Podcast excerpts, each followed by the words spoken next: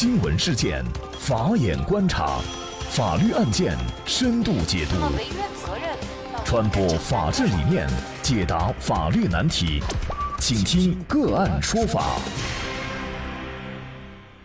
大家好，感谢收听个案说法，我是方红。河南新密的三十一岁男子孙冠朝结婚三十三天以后外出打工，不料从四层楼高的房顶掉下摔残。经抢救，虽然保住了一条性命，但是下肢已经瘫痪，两只胳膊也已骨折，肚子及后背都留下了长长的疤痕。比他小一岁的妻子刘小青不离不弃，帮他练习走路康复，携手共度难关。然而，令人气愤的是，孙冠朝摔残以后，帮他买保险的包工头用他的身份证和伤残证明领取了。保险公司的五十三万元的保险费，却只给了他两万五千块钱，以后就再也不照面了。提起儿子的事故和赔偿款，孙冠朝的父亲欲哭无泪。孙冠朝的家在新密市狗塘镇孙家庄村的半山腰，他是家中的独子。孙冠朝说，他结婚以前啊，就跟着邻村的一个名叫龚殿清的包工头干钢结构活。龚殿清呢，给。跟着他干活的几个工友呢，都买有保险，但是呢，他也不知道具体买的是什么险。据龚殿清所说呀，他们干的活的危险性比较大，所以呢，都要买意外险。买保险的钱呢，是从工资里面扣的。那孙冠朝出事以后，龚殿清跑到医院就要走了孙冠朝的身份证和医药发票以及伤残证明等，而说呢，要帮他理赔。那二零一五年六月，龚殿清呢还要孙冠朝给他签了一份委托书，大概的意思就是说呀，孙冠朝委托龚殿清到保险公司理赔。直到二零一七年的二月，龚殿清就给了孙冠朝两万五千块钱。事后啊，孙冠朝委托律师去保险公司查询，谁知呢这一查却发现。中国人民财产保险公司江苏扬州分公司早在二零一五年十二月三十号就打进孙冠朝的账户五十三万元了，但是又在当天在扬州被人分多次全部取走。那么目前呢，孙冠朝无法行走，年迈的父母就拿着银行的交易明细去当地公安机关报案，但是公安机关却说呢这是民事纠纷，他们呢需要到法院起诉，而不属于刑事案件的立案范围。那包工头把五十多万的保险费领走了，是否可以追究他的刑事责任？比如说诈骗罪等等。那么这笔钱作为急需治病的孙冠朝来说，还能不能够要得回来？他可以通过哪些渠道来索要赔偿？就是相关的法律问题啊，今天我们就邀请云南民定律师事务所游学律师和我们一起聊一下。游律师你好，主持人你好。在本案当中啊，这个包工头呢是把治病救命的保险费五十多万哈领走了，目前呢又联系不上他，钱呢又追不回来。像这种情况，为什么公安机关没有立案？不属于刑事案件的范围吗？比如说，他难道不构成诈骗罪吗？包工头的行为其实已经构成犯罪，但是呢，他不构成诈骗罪。那么构成什么犯罪呢？呃，构成侵占罪。包工头他把孙冠朝。存折上的五十万元私自取走，我们首先就要明确包工头这个行为，它是属于什么性质？存折上的五十余万元是保险公司就孙冠朝受伤的理赔款，该款的所有人理所当然是孙冠朝。该存折呢一直被包工头占有，但他仅仅是代为保管，而无权呢私自。取走该理赔款。我们国家刑法规定，将他人保管的财物非法占为己有，数为较大，拒不归还，那么应当处二年以下的有期徒刑、拘役或者罚金；数为巨大或者有其他严重情节的，处二年以上五年以下的有期徒刑，并处罚金。本案之中呢，包工头。占有孙冠朝的五十余万元，那显然是数为巨大，拒不返还，行为呢相当恶劣，因此呢构成侵占罪，应当判处二年以上五年以下的有期徒刑。由于该罪它是刑事的自诉案件，而不是公诉案件，所以公安机关不会立案受理。那这是自诉和公诉的区别。也就是说，它确实是一个可以追究刑事责任的案件，但是需要孙冠朝自己去起诉。而不是公安机关立案的范围。我也看了很多网友的一个评论和留言啊，那有一些网友就说，之所以没有追究他的这个刑事责任，或者是公安机关不立案，会不会是因为证据不足？比如说，所有的银行的打款都是打到孙冠朝的账户，但是孙冠朝又没有证据证明确实这笔钱呢是被包工头龚殿清领走的。如果是这种情况呢，那么法院只能认为还是他自己领走的，因为毕竟是他个人的账户，是不是在证据方面对于孙冠朝去追究包工头的刑事责任还是有一些难呢？难度是有，但是呢，你不用担心。首先，孙冠朝向法院提出刑事自诉，他只需知道领款的包工头叫什么名字，住在哪里，把诉状写好交到法院。如果他没有证据证明领款的人是谁，是在哪一天取的，这个证据如果无法提供的情况下，他可以向法院申请去调取领款时候的视频以及签字的记载记录。就是还是有办法来证明这个事实的哈，嗯，那么呢，大家还有一种说法，就是说，事实上本案当中呢，说公司已经赔了他们几十万，那有没有可能几十万呢？包工头龚殿清他提前垫付的，那么现在保险公司赔了以后呢，他就把之前垫付的这几十万呢拿到自己手里了，剩下的归还给孙冠朝，有没有这种可能呢？这种可能已不排除。如果确定孙冠朝。他的赔偿款是多少？包工头垫付的款项是多少？保险公司又赔了多少钱？那么就要确定他的整体的赔偿金额。嗯，如果保险公司赔偿的款有多余的情况，那么我们再根据情况来处理。如果包工头确实自己垫了一部分钱，保险公司也赔了，那么他可以把自己的相应的部分扣除，但是多余的一部分，他也应当呢返还给。孙冠潮，那现在呢，可能就是出现我们常见的一个问题哈，就是咱们外出打工或者在工作过程当中遇到了工伤，到底谁应该赔，怎么来赔的问题哈。比如说遇到了像孙冠朝这种工伤，他干活的公司理应该赔，还是说就是保险公司来赔，还是双方都应该赔，而不是说只有某一方该赔？这个应该向谁来追偿呢？鉴于这。这种情况呢，法律关系比较复杂，那么可以从三个方面来分析。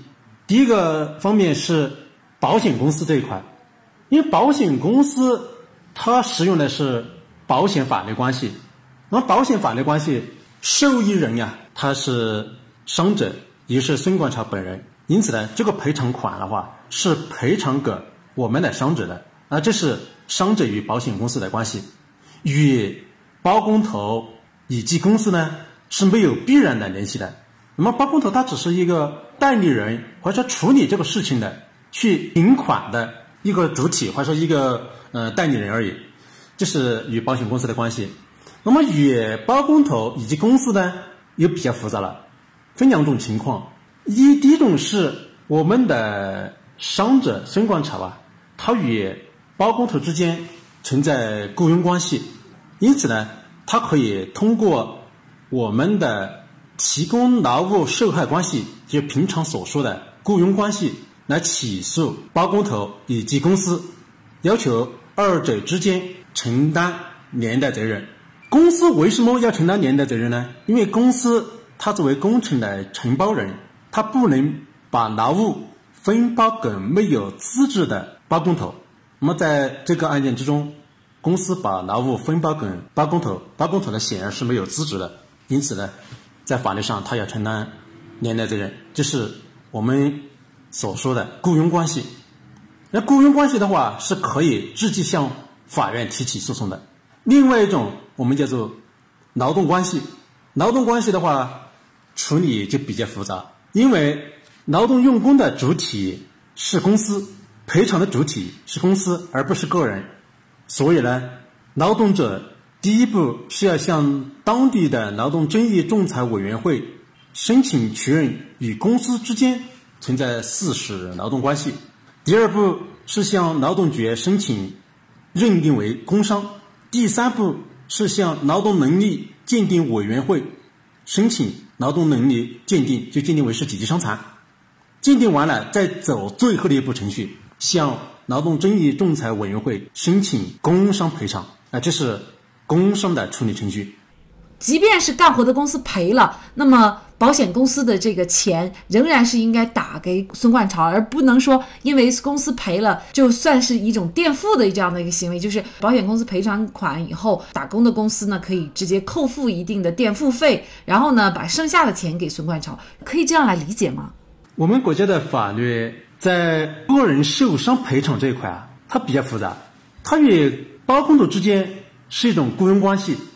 那么，公司与包工头之间是一种违法的分包关系。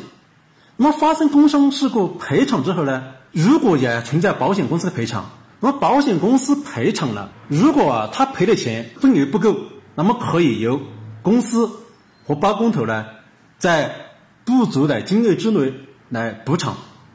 如果保险公司赔的钱已经全部足可以足够了，那么保险公司赔了之后呢。我们干活的公司或者说我们的包工头的话，就不能再额外给其他的赔偿，因为不能取得双倍的双重的赔偿。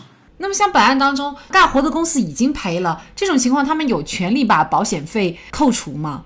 这要看他们赔偿的金额总共是多少。因为在本案之中，公司赔的钱只是他的医疗费啊，只是他住院期间的医疗费，他的残疾赔偿金、误工费、营养费。交通费、护理费等等费用还不清楚。那么从目前的情况来看，这些费用公司或者包工头都没有赔。那么在没有赔的情况下，保险公司赔偿了，他们公司和包工头不应当扣除。也就是说，其实这笔保险费无论从哪个角度来讲，作为包工头都应该归还给孙冠潮啊。那么现在孙冠潮要想要回这笔钱，他可以怎么做呢？孙冠潮他的处理方式呢有如下程序：第一种，他自行向法院提起刑事附带民事诉讼，一方面要求法院对包工头判刑，同时呢要求包工头返还被侵占的赔偿款，这是刑事的程序。第二种方式呢是单独向法院提起民事诉讼，或者呢向仲裁委员会。申请要求公司呢赔偿他没有赔够的这部分款项。其实这件事儿呢，我觉得它挺有普遍性，也比较典型啊。就是说，一方面就是提醒大家，你在发生事故以后，尤其是有保险的时候，你最好是自己。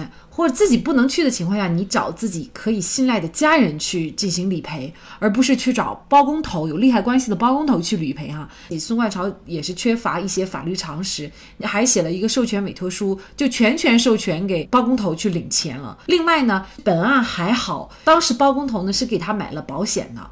那么很多情况下，在外打工呢，其实包工头他很少也有给打工者买保险的情况。那像没有工伤保险的情况，你一旦发生了这种意外，其实上你的索赔，其实这是非常难的，因为保险公司不赔，你去找包工头，那么包工头可能就一直回避，然后你去找所在的公司，也要确定双方之间的这个雇佣关系也特别难。嗯，所以呢，在这里可能还是请游学律师给大家做一个建议哈。就是在外打工，尤其像这种情况该怎么办？在外打工者啊，我们平时要注意收集干活的证据，就说你在什么地方干活，跟谁做工，包工头是谁，他住在哪里，你要明确。第二，那么这个工程承包的主体是哪一个公司？这个公司的全称叫什么名称？要注意收集。第二方面的话。我们也要注意收集相应的做工的证据，比如说工作证、工作牌、出入证、呃工资领取单等等，这些证据是直接证明你是否在这个地方做工，是否存在雇佣关系或者是否存在劳动关系的证明。第三方面涉及到赔偿款领取理赔，一方面要找。比较熟悉的朋友或者亲人，能够信任的，当然我们建议呢，最好找律师，因为律师第一是对法律比较熟悉，第二呢，律师他有法律规定的权利取证，也有相应的资质，所以呢，律师是我们的劳动者呢可以信任、可以委托的保护自己权益的人。确实，我们每一个打工者在外不容易，有的甚至呢，像孙冠朝这样是冒着生命危险在工作的。你别只知道干活，也知道呢自己有一些这个维权意识，就是证据的收集。一旦要是发生一些意外的情况，本案当中是意外伤害，有的时候你可能也是工资要不回来呀。那么这种情况，你都需要证据来证明，然后呢，你才可能去维护自己的权益。好，在这里呢，也再一次感谢云南明定律师事务所的游学律师。大家如果想获得我们往期的一百五十多期的节目以及本期节目，大家可以关注我们“个案说法”的微信公众号，您输入“包工头”“包工头”就可以获得这一期节目的全部图文资料了。大家对本期节目有您自己的看法，也欢迎给我们进行留言。另外，如果您遇到一些法律问题想寻求解决，也欢迎大家向我们进行咨询。您可以添加幺五九七四八二七四六七幺五九七四八二七四六七这部电话号码微信号加以咨询。同时呢，您也可以直接电话咨询，给大家。解答法律问题、提供法律建议的都是我们个案说法的节目嘉宾，他们都非常的资深、专业和负责任。感谢您的收听，我们下期节目再见。